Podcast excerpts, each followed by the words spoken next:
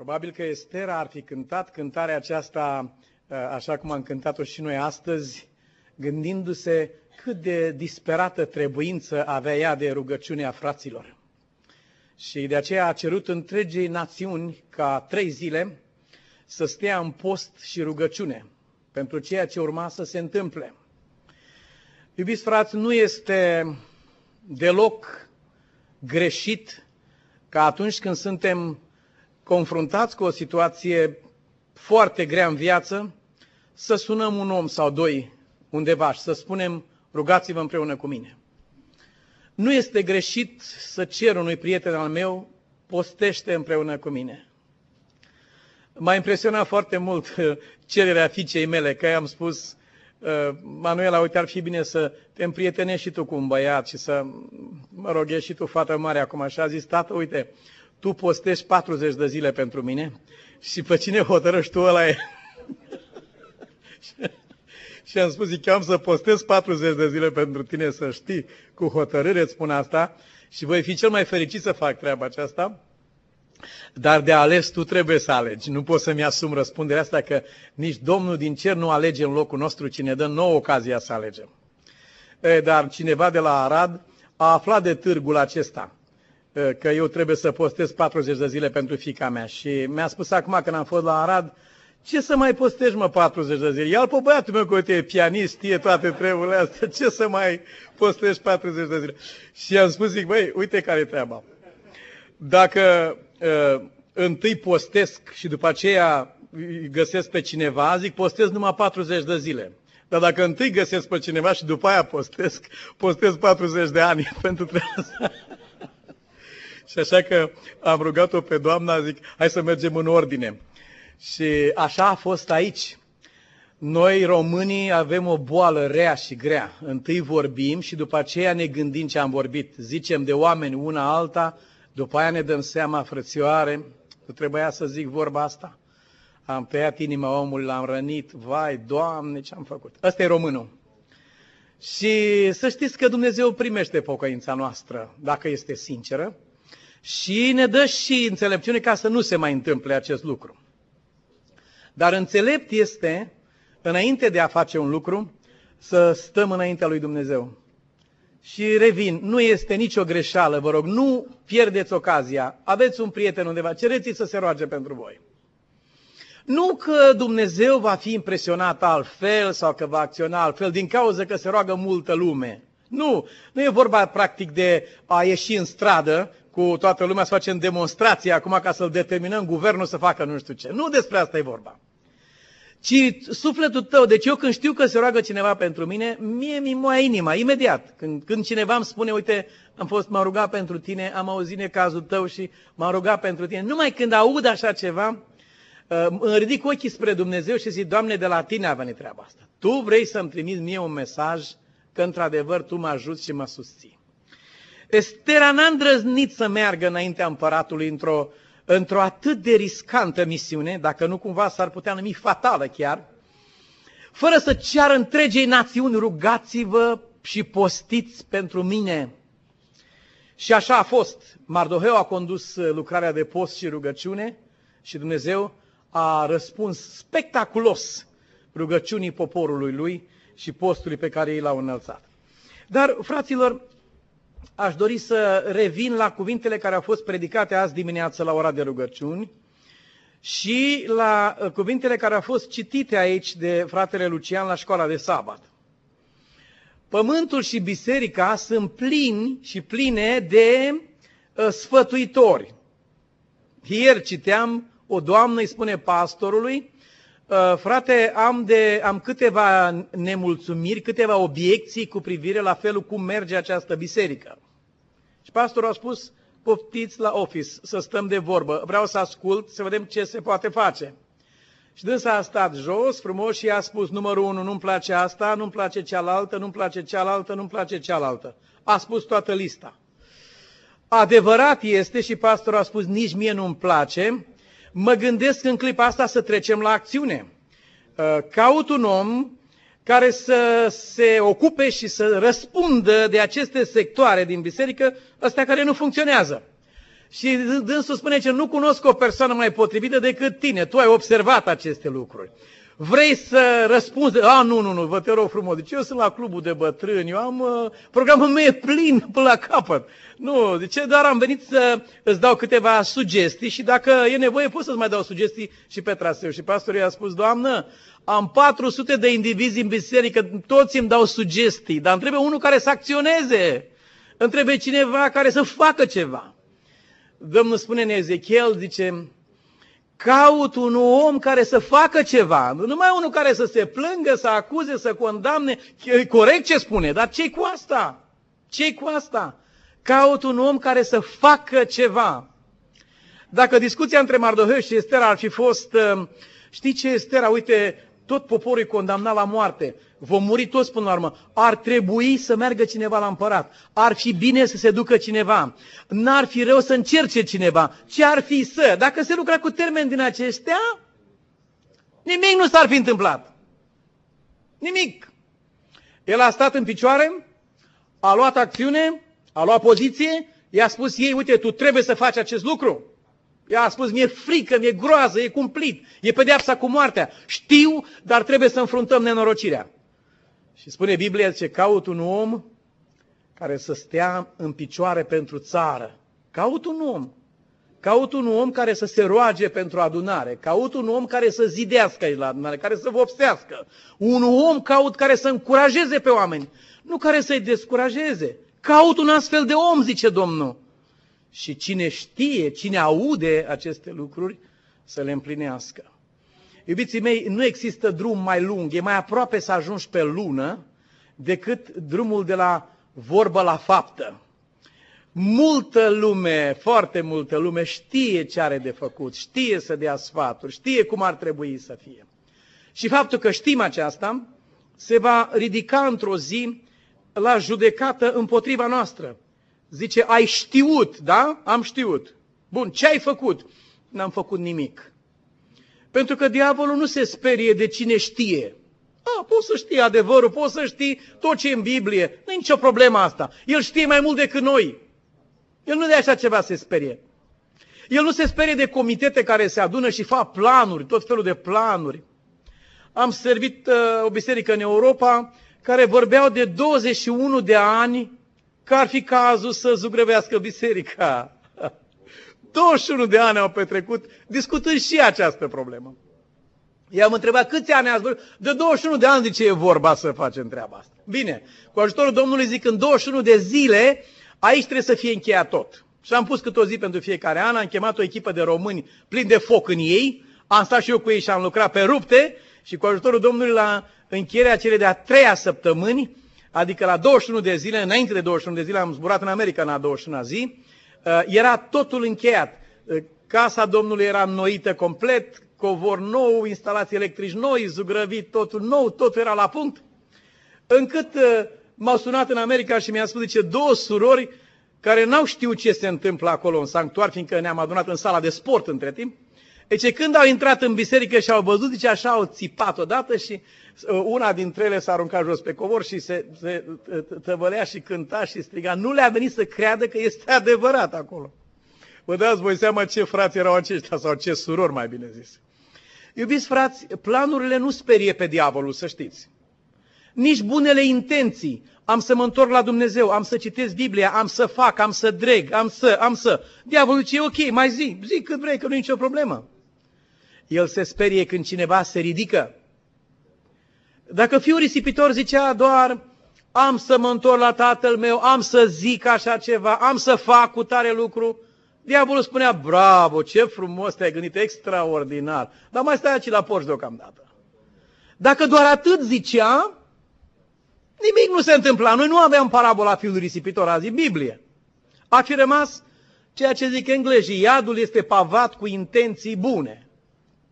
Oameni s-au dus în pământ, au îmbogățit pământul ăsta cu intențiile lor bune. Au rămas neîmplinite. Dumnezeu să ne ajute, scumpii mei, nu să răsturnăm pământul acum, dar în pătrățica noastră, acolo unde ne-a îngăduit Dumnezeu nouă să luminăm și să existăm, să ne ajute să trăim așa cum mărturisim înaintea oamenilor. Și cazul acesta uh, al Esterei este un mare, uh, o mare încurajare pentru noi toți care avem tendința aceasta de a tot amâna și a de a tot amâna ceea ce știm că este bine și drept de făcut. Dar amânăm și amânăm. Săptămâna aceasta a fost înmormântată o tânără în România. Este foarte apropiată cu familia noastră, am fost familie noastre, am conlucrat în, în lucrarea de predicare a Evangheliei foarte de aproape și am vorbit cu mama ieri dimineață la telefon. A fost singurul copil la familie, în familia aceasta, a avut 23 sau 24 de ani, a avut fetița, a fost ucisă într-un accident în Spania. Și mama mi-a spus la telefon, zice, frate, dacă ai ști, că numai cu trei zile în urmă am zis, ne-am cam încheiat treburile aici în Spania, vreau să strângem bagajul să plecăm în România. Dacă treceam la faptă atunci și făceam ce am spus, poate astăzi nu era așa cum s-a întâmplat. Dar asta a fost. De ce credeți că satana lucrează și îl trage pe un om în jos, ca nu cumva să împlinească ceea ce crede și a descoperit și a fost descoperit? De ce tot pune diavolul tot felul de piedici în calea unui astfel de om? El știe că puterea de convingere se dizolvă. Puterea de convingere a unui om se diluează pe măsură ce trece timpul. Și dacă în clipa aceasta un om este extraordinar de entuziasmat și spune am să mă ridic și am să mă întorc la tatăl meu și e cu toată inima când spune asta, diavolul știe că dacă îl ține numai o oră pe loc și spune mă mai culcă-te puțin și te, te culci ca să fii odihnit când pleci, știi? Să nu fii, e foarte îngrijorat diavolul să fii bine. Mai stai o oră pe aici, atât îi trebuie unui om. După o oră, deja convingerea a scăzut în uh, nivelul ei. Dacă trece o zi, dacă trece o lună sau un an, a pierit aproape. El știe acest lucru.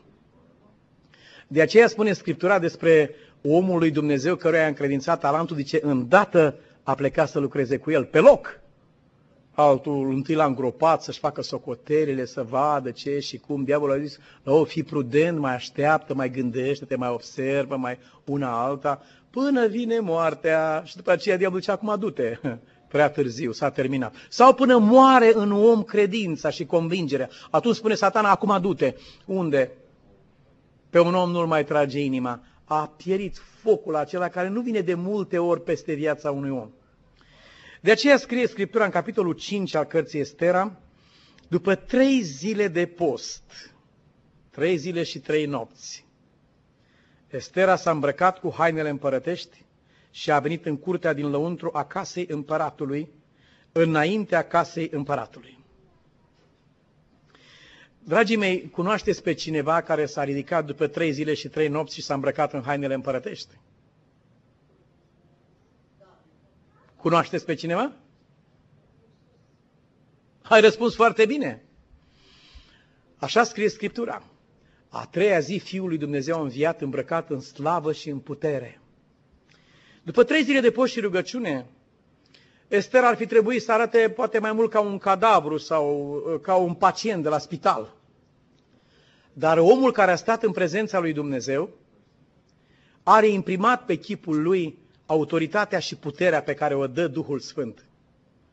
Ea s-a îmbrăcat în haine împărătești și spune Scriptura, a venit în curtea din lăuntru a casei împăratului. Nu încerc să gândesc sau să simt ce a simțit ea în clipa aceea, pentru că era un drum cu sens unic. Pedeapsa cu moartea era aplicată oricărei persoane care intra acolo fără să fi fost chemată, indiferent cine era persoana aceasta. Copilul împăratului, soția împăratului, bunica împăratului, indiferent cine era acolo. De altfel, ă, Biblia nu menționează nici înainte, nici după acest lucru că ar fi mai îndrăznit vreo persoană odată să facă așa ceva. Și vă puteți imagina ce înseamnă să mergi pe un drum care poate însemna moarte sigură. Ajuns înaintea împăratului, spune cuvântul că împăratul ședea pe scaunul lui împărătesc, în casa împărătească, în fața ușii casei. Nu este o întâmplare că Dumnezeu așează un om să stea într-un loc și așează un altul să stea într-un alt loc. Nu este nicio întâmplare pe linia aceasta. Am un prieten aici în Statele Unite, îl cheamă Jeff Rich, este unul, uh, fratele Lick îl cunoaște foarte bine. El are un, uh, o revistă, Layman Ministries, are o emisiune de televiziune la 3BN și am fost și eu de câteva ori cu el în, uh, în emisie. Și el avea o lucrare de făcut în Bulgaria. Acolo trebuia să deschide o tipografie, cum a mai deschis el pe tot pământul. Și la un moment dat se pierde în Sofia. Bineînțeles că era greu, nu indicatoare, nu nimic. Probleme grave acolo. Ce să facă? Se învârte cu mașina până iese afară din oraș. La marginea orașului un cetățean uh, vindea mici și bere, tot ca în România. Avea o micuță tarabă și el acolo și un trabant. Și vindea mici și bere. Și Jeff se oprește și spune pe englezește acestui bulgar care nu știe niciun cuvânt în engleză, îi spune, zice, știi tu cumva unde este Uniunea Adventiștilor aici în Sofia? Dar pe, în engleză i-a spus omului. Și omul în bulgărește îi răspunde și, și el știe ce-o fi spus acolo, dar ce a spus nu știm, dar știm ce a făcut, că imediat și-a strâns micii și berea, le-a pus în cutii, a pus cutiile în trabant și a făcut semnul Jeff să se ia după el. Și urmăriți-mă cu atenție. Jeff s-a luat după el, au intrat de ajuns în Sofia undeva și la un moment dat, din trabantul lui, el scoate mâna pe fereastră și zice, aici. După care salută și merge mai departe. Jeff oprește mașina și ce e aici? Nimic. Era o stație de autobuz. Nimic altceva. Era o simplă stație de autobuz. Doamne, ce cu omul ăsta? Am mers toată ziua după el. Ce A oprit și merge în stația de autobuz. Dacă tot i-a zis, când merge în stația de autobuz, un cetățean bulgar pe care îl cunosc și eu, care vorbește șapte limbi străine, era acolo, aștepta autobuzul, era prieten personal al lui Jeff și al meu. era stația de autobuz. Și în clipa când l-a văzut pe Jeff, numai că n-a țipat, a zis, ce faci aici? Pus de Dumnezeu la întâlnire. În clipa următoare a venit autobuzul și m-a șurcat în autobuzul ăsta.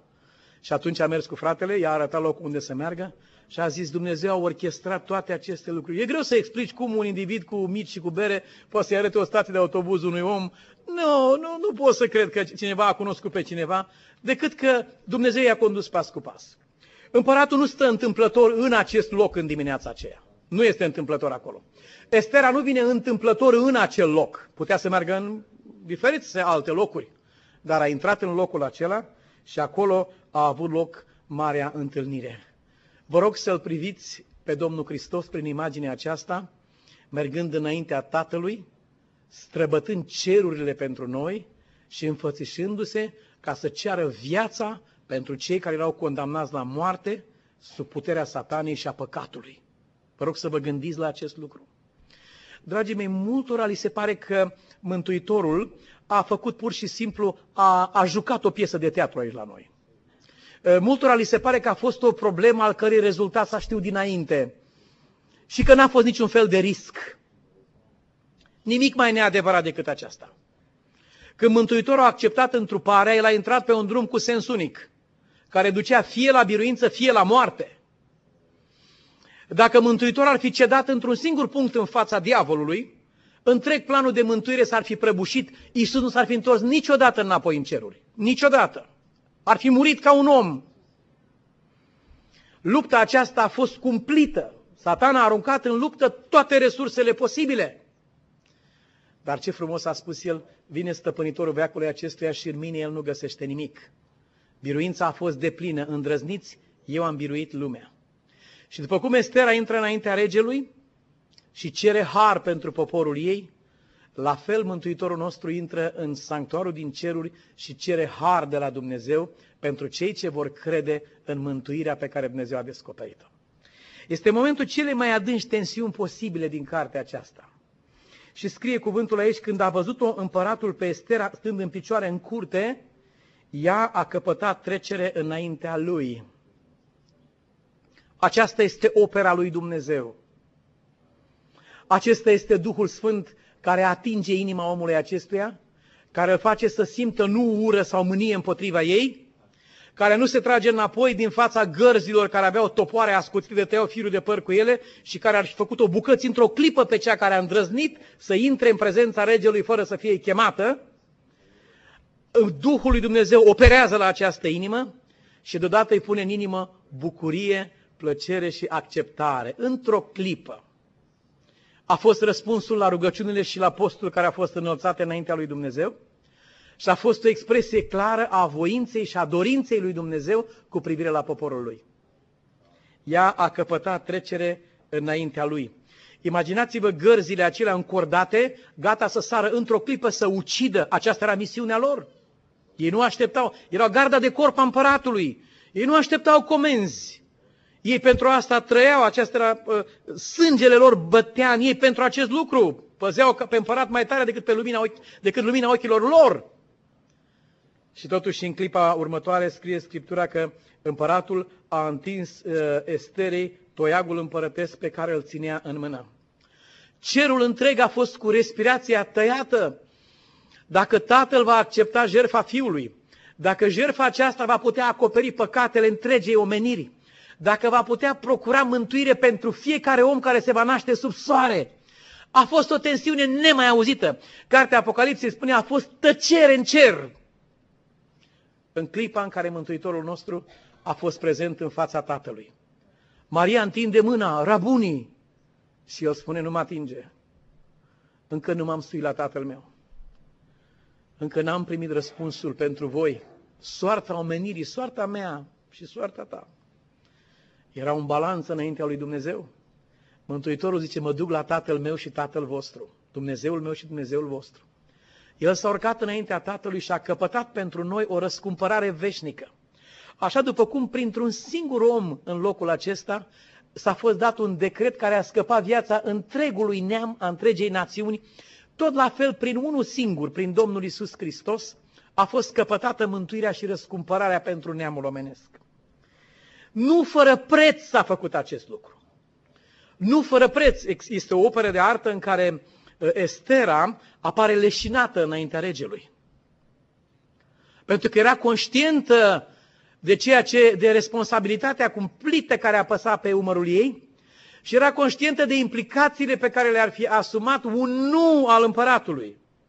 Atât pentru viața ei personală, cât și pentru viața întregului popor acela cu miile lui de copii, femei, bătrâni și tot ce era în întreg imperiul. Nu fără un preț teribil. Ea a renunțat la viața ei, practic. Ea și-a dat viața S-a dus fără speranța că se va întoarce înapoi de acolo. S-a dus cu hotărârea că dacă voi pieri, voi pieri. Probabil că unii dintre dumneavoastră ați auzit acea superbă istorie uh, adevărată, se spune, a unui copil care, a cărui grupă sanghină se potrivea cu sora lui. Sora lui a fost sub operație în care a pierdut foarte mult sânge, a trebuit urgent făcută o transfuzie de sânge și doctorul a aperat la familie, au fost luate teste, un singur test a corespuns, și anume testul frățiorului ei. Și doctorul a vorbit cu el și familia a vorbit cu el și uh, l-au întrebat, ești uh, dispus să donezi sânge pentru sora ta? Și copilul a spus, sigur, tremura sărmănuțul, pentru surioara mea, sigur, sigur, sigur că da. Și l-au dus, l-au așezat pe o masă i-au întins brațul și l-au legat, i-au luat sângele și când încă tamponul era pus pe locul unde a fost extras sângele, copilul privește un ceas mare care era înaintea lui, după care își întoarce capul spre doctor și spune, doctore, la ce oră voi muri? Și doctorul a spus, nu vei muri. Cine ți-a spus că vei? Oh, nu voi muri! Nu, eu am crezut că voi muri. Copilul acela nu-și dăduse doar sângele pentru sora lui, el își dăduse chiar viața, el a fost convins că va muri. La ce oră voi muri? Nu vei muri. Estera nu s-a dus acolo fără prețul acesta. Iubiții mei, sunt lucruri multe în viață pe care le zice, oh, aș vrea să-l fac lucrul acesta. Aș vrea să fac lucrul acesta. Dar întrebarea care îl plutește în aer este, dar ești gata să plătești prețul? Oh, nu, știți, nu chiar acum, nu chiar atât, nu chiar așa.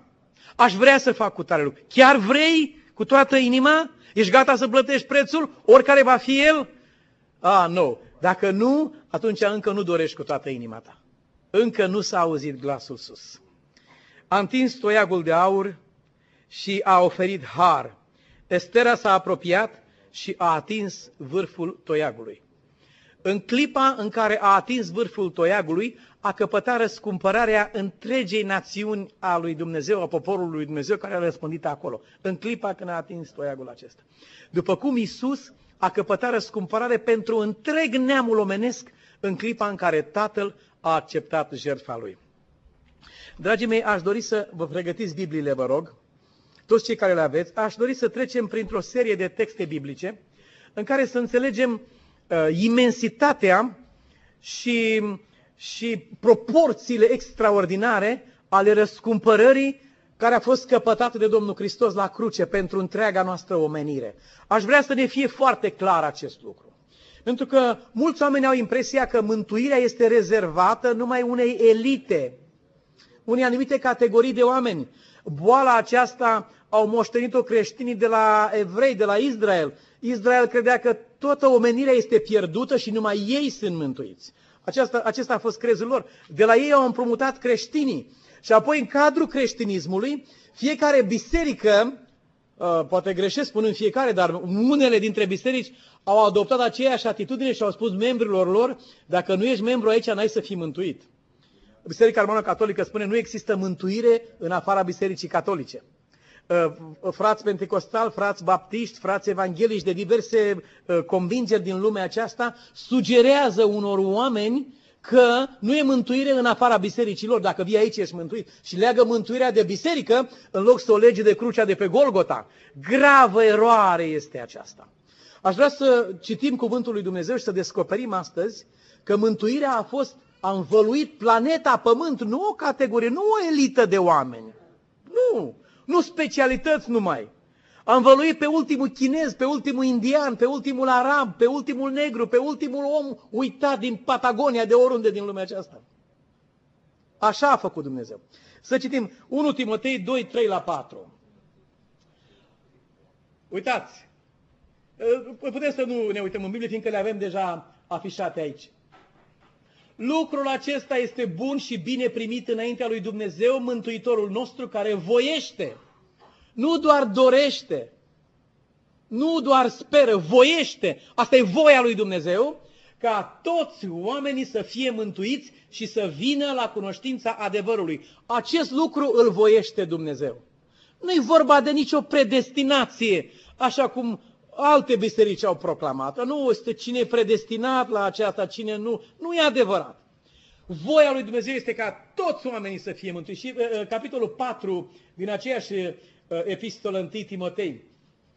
Noi muncim în adevăr și ne luptăm pentru că ne-am pus nădejdea în Dumnezeul cel viu, care este mântuitorul al cui zice stare cu mine? Tuturor oamenilor și mai ales al celor credincioși. Câte categorii de persoane sunt aici? Nu? No? Nu, no, două sunt. Care sunt? Toți oamenii de o parte și a doua? Credincioșii. Dar acestor două categorii, Dumnezeul nostru cel viu în care credem noi, a adus mântuirea a tuturor oamenilor și mai ales a celor credincioși. Care e misiunea mea aceasta în lumea aceasta, fraților? Nu este alta decât să spun omului de pe stradă, omule, s-a emis un decret în favoarea ta. A murit cineva pentru tine, mântuirea ta este asigurată. Mor și nu știi treaba asta. Asta e misiunea mea. Dumnezeu este mântuitorul tuturor oamenilor și mai ales al celor credincioși.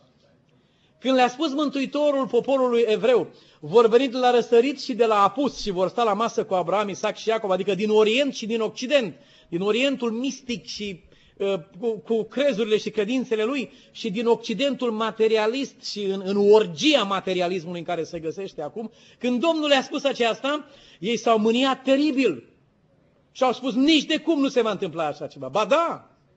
Mântuitor a căpătat o răscumpărare care este valabilă și generală, care se întinde asupra tuturor oamenilor și mai ales asupra celor credincioși. Dar Dumnezeu nu va cere niciodată unui indian să fi știut ce n-a știut. Domnul nu cere nimănui ce nu i-a dat, ci va judeca pe fiecare după lumina care a fost acordată fiecărui om. După aceasta va judeca Dumnezeu în dreptatea Lui.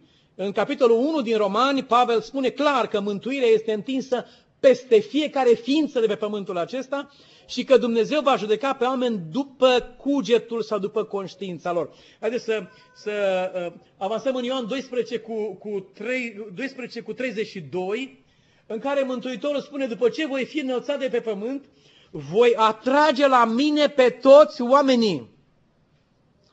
Oh, o să zicem noi, dar nu toți oamenii sunt aici în adunare, dovadă că nu sunt atrași de Domnul dacă nu sunt aici. Nu, n-aș crede aceasta. Vor fi oameni care nici n-au știut de acest nume Hristos Iisus vreodată. Dar care, sub atracția Duhului Sfânt, au răspuns chemării lui Dumnezeu în felul în care au înțeles ei. Oameni ca aceștia. Am avut un prieten la, în California care s-a revoltat teribil. I-am dat un pasaj dintr-o carte de deosebită însemnătate, se numește Evenimentele ultimelor zile, în care scrie păgâni care n-au cunoscut niciodată pe Dumnezeu vor fi mântuiți. Deci vor fi uimiți când vor vedea planul de mântuire în ceruri, când vor înțelege ce s-a întâmplat, vor fi uimiți, uluiți, abia acolo vor descoperi.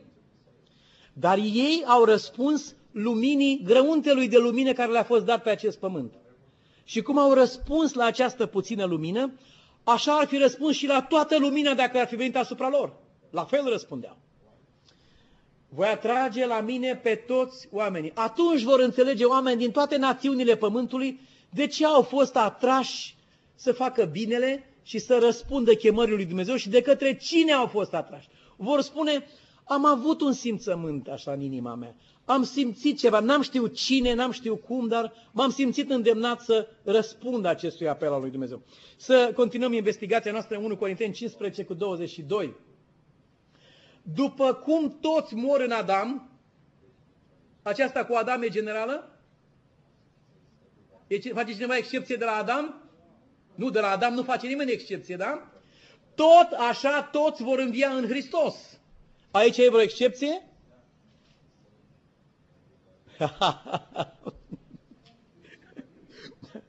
da. Haideți să, să uh, avansăm puțin și să, să citim uh, Roman 5, 18 și 19.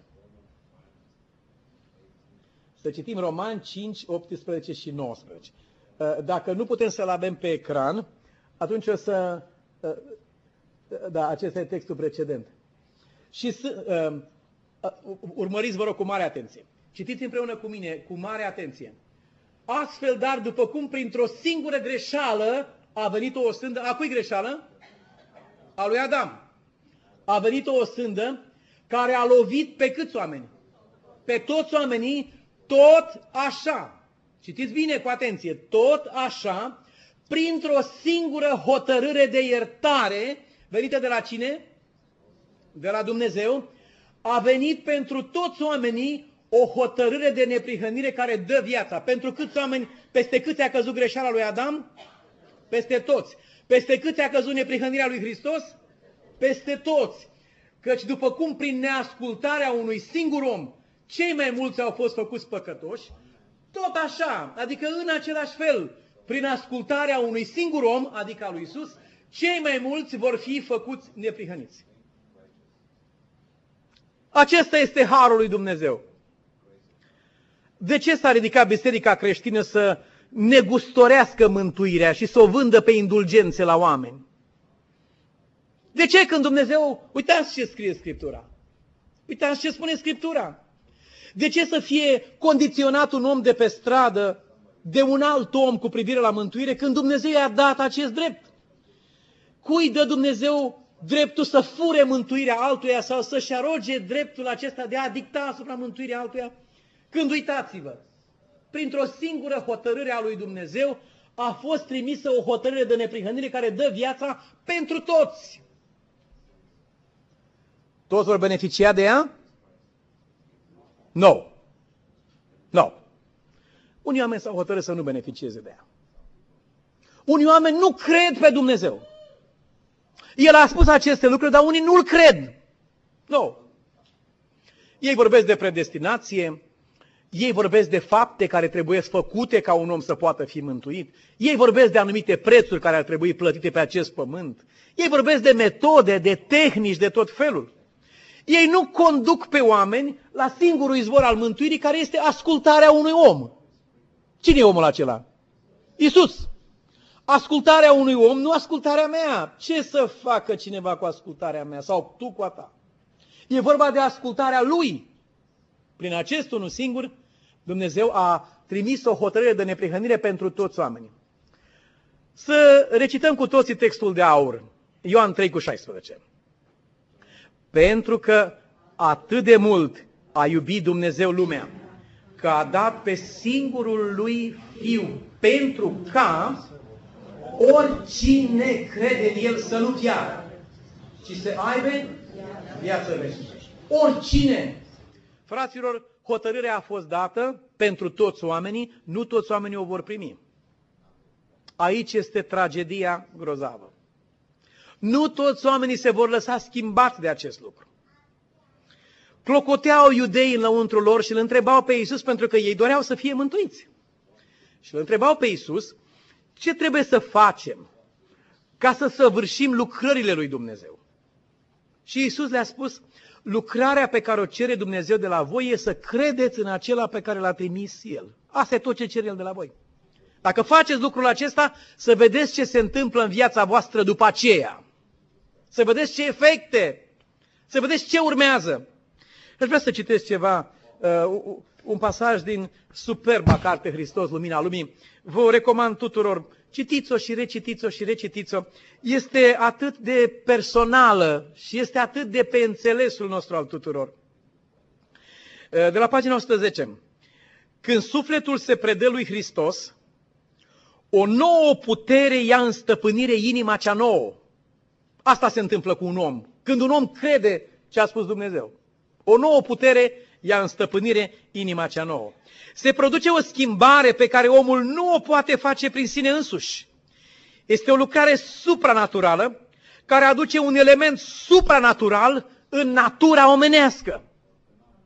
Nu chinurile mele, nu sforțările mele, ați văzut la fiecare an nou, fraților, să fim mai buni, să fim mai cuminți, să fim mai răi, să fim mai diverse, să fim mai, mai, mai. Și vorba unei bătrâne din Ucraina, de ce m-am botezat la 19 ani și acum la 80 de ani, sunt mult mai jos de unde eram când aveam 19 ani. Am mers numai în jos toată viața, a spus dânsa. Nu mai sunt unde eram când am fost acolo.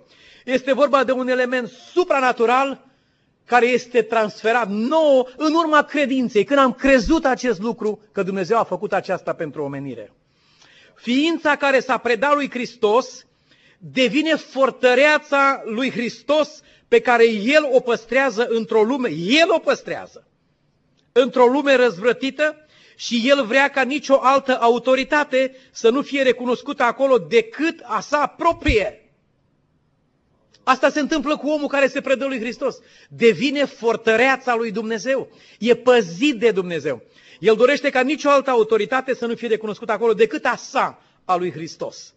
Un suflet luat astfel în stăpânire de puterile cerești nu poate fi biruit de asalturile lui satana.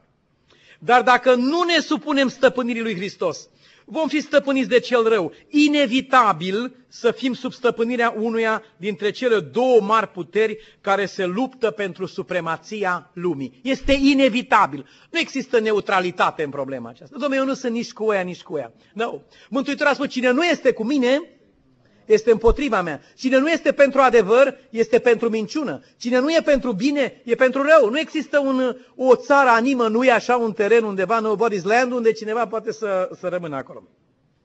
Și mai, mai, mai avem uh, două fraze pe care aș vrea să le citesc. Dar vă rog, ascultați cu mare atenție. Nu este necesar să alegem de bunăvoie a servi împărăției întunericului pentru ca să ajungem sub stăpânirea diavolului. Nu e nevoie să facem ritualuri noaptea cu sânge de la unul la altul sau cu uh, să facem orgii din acestea care se produc în cercurile sataniste. Nu e nevoie de așa ceva. Nu. No. Scrie aici, nu avem decât să neglijăm a ne alia cu împărăția luminii. Atât trebuie. Nu trebuie să faci niciun satanism ca să fii sub mâna diavolului. Trebuie decât să neglijezi să te asociezi cu împărăția cerurilor. Pavel întreabă acolo, răscolitor de tare, zice, cum vom scăpa noi dacă stăm nepăsători față de o mântuire așa de mare? Cum să stai nepăsător? Dar cum vom scăpa? Și nu dă răspuns la întrebare, pentru că nu există răspuns. Nu există scăparea aceasta. Cum vom scăpa dacă stăm nepăsători? Nu e necesar să alegem să servim împărăției întunericului. Nu avem decât să neglijăm a ne alia cu împărăția luminii. Dacă nu conlucrăm cu puterile cerești, satana va lua în stăpânire inima și va face din ea locuința lui. Singura apărare împotriva răului este locuirea lui Hristos în inimă prin credința în dreptatea lui. Atât! Nu prin credința că tu ești deștept, important, sfânt, special. E deplorabilă o astfel de credință. Ci prin credința în dreptatea lui Hristos. Numai când suntem legați strâns de Dumnezeu, putem rezista la efectele nesfințite ale egoismului, ale îngăduinței de sine și ale tendinței spre păcat. Fără o legătură nu putem părăsi multe obiceiuri rele și pentru cât noi putem, noi putem părăsi multe obiceiuri rele. Sunt oameni care se, se lasă de fumat, de băut, de desfrâu, de uh, hoție, de orice te mirce, se lasă de aceste lucruri. Da, foarte simplu. Mediul în care trăiești, educația pe care o primești, te, te obligă la un moment dat. Dar acestea nu sunt schimbări de natură. Acestea sunt schimbări de manifestare, doar de suprafață, doar de vopsea. Nu schimbă natura unui om.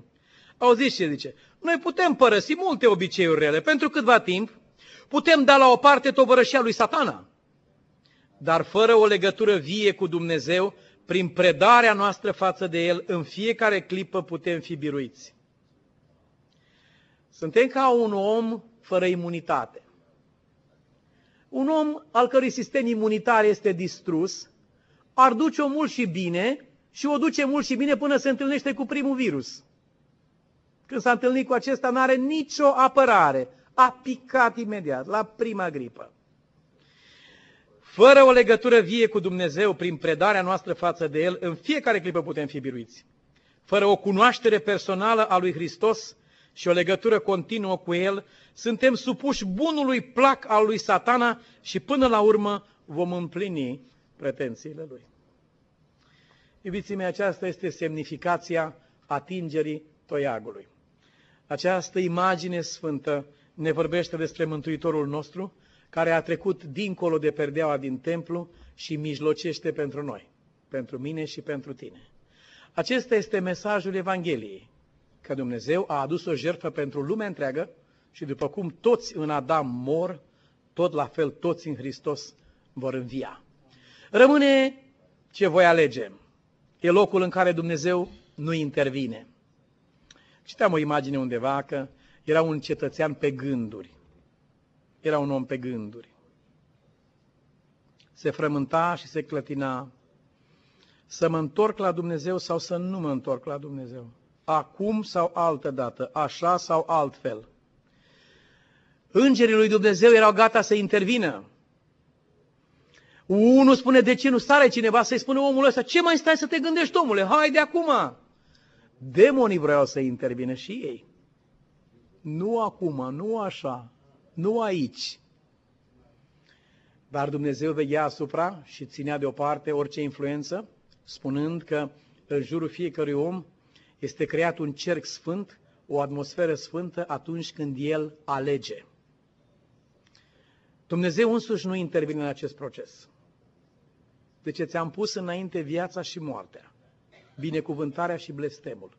Sfatul meu este să alegi viața. Dar orice vei alege, Dumnezeu va respecta alegerea ta. Mă rog lui Dumnezeu ca alegerea noastră să fie aceea pe care a făcut-o Domnul Isus Hristos când a zis, Iată-mă că vin, în sulul cărții este scris despre mine. Vin să fac voia ta, Dumnezeule, și legea ta este în fundul inimii mele.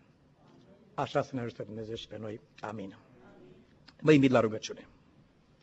Tată, îți mulțumim prin Domnul Isus pentru harul nespus de mare care a înconjurat pământul acesta și planeta aceasta.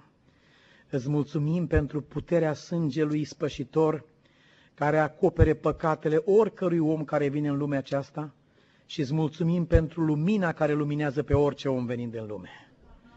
Tatăl nostru și Mântuitorul nostru, îți mulțumim că așa după cum blestemul a căzut peste noi, Tu ai luat, Dumnezeul nostru, în mâinile tale soarta noastră nenorocită și ai oferit șansa mântuirii fiecărui om de pe acest pământ. Păzește-ne, Doamne, să nu cumva să întoarcem spatele ofertei lui Dumnezeu. Păzește-ne, Tatăl nostru, ca nu cumva să fim orbiți, înșelați și atrași pe drumurile întunericului și la moarte. Păzește-ne de lucrul acesta. Dă-ne putere, Tatăl nostru, ca hotărârile bune pe care le avem în inima noastră și pe care le-am luat să se transforme în faptă și în adevăr. Iar pentru cei care sunt prezenți în această seară, în locul acesta, Tată, care se găsesc în valea hotărârilor, care se frământă și se luptă cu multiple probleme în viață, pentru toți aceștia ne închinăm înaintea Ta și te rugăm, Tatăl nostru, să reverși o, mătură, o măsură specială de har pentru ei. Ca prin puterea Ta, Doamne Dumnezeul nostru, să te aleagă pentru totdeauna pe Tine. Rămâi cu cei care te-au ales, Tatăl nostru, și fă ca ei niciodată să nu se smulgă din mâna Ta. Îți încredințăm viața noastră, binecuvântăm și slăvim numele Tău, Tată, al Domnului Isus și al Duhului Sfânt. Amin.